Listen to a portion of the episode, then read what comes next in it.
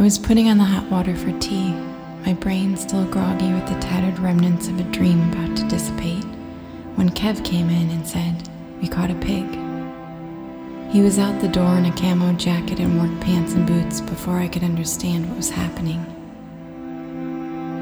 Wild boars have been tearing up our property for two slow years. We used to replace the sod and stomp it down after daylight revealed the last night's rampage, covering exposed tree roots and allowing the scar to heal with time. Then they started coming back to the same spot, preferring the ease of lifting broken ground to the work of penetrating new earth. The land couldn't reseed and take root between their frequent diggings, and soon our yard became a map of deep wounds. When we first arrived, the pigs were almost a novelty to our big city eyes.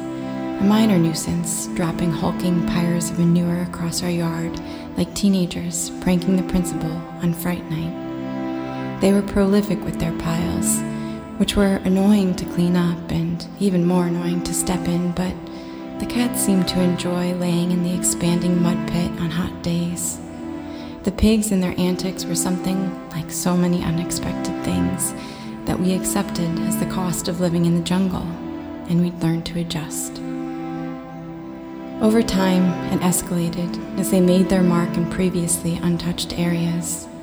We began having difficulty maneuvering to and from our front door without slipping and cutting the remaining grass without destroying the mower blades and the lava rock they'd exhumed proved a challenge. We put our plans to install a vegetable garden on hold after they tore up over a dozen of our pineapple plants.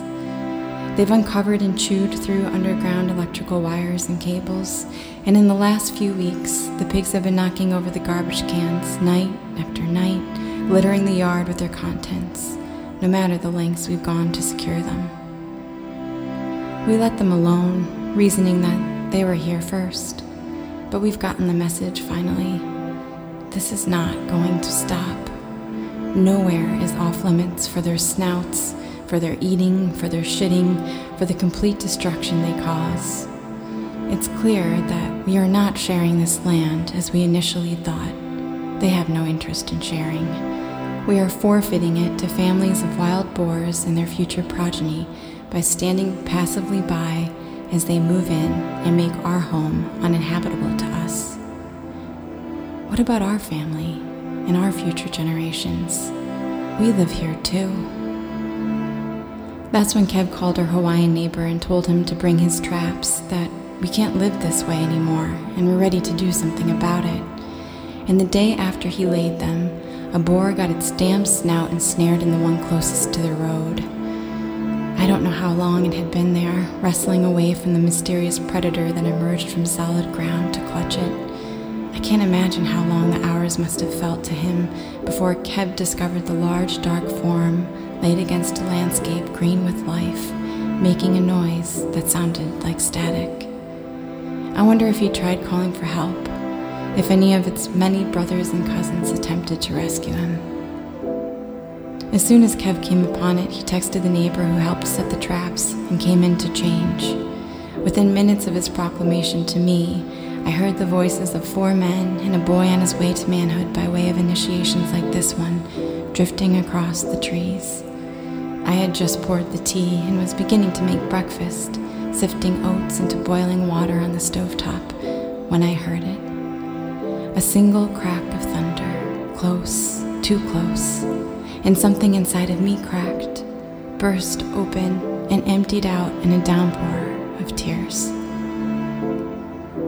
I don't know what I was crying for, what I expected to happen once we made the decision to lay the traps. I knew it would come to this. And yet, that shot, a deafening period at the end of this animal sentence, pierced my heart and brought me down to my knees. With the exhale of a whale sprung an urge, the same urge that would overcome me while walking amongst homeless men huddled with trash eddies in dusty San Francisco doorways, like abandoned kittens with sleepy eyes, rife with mange.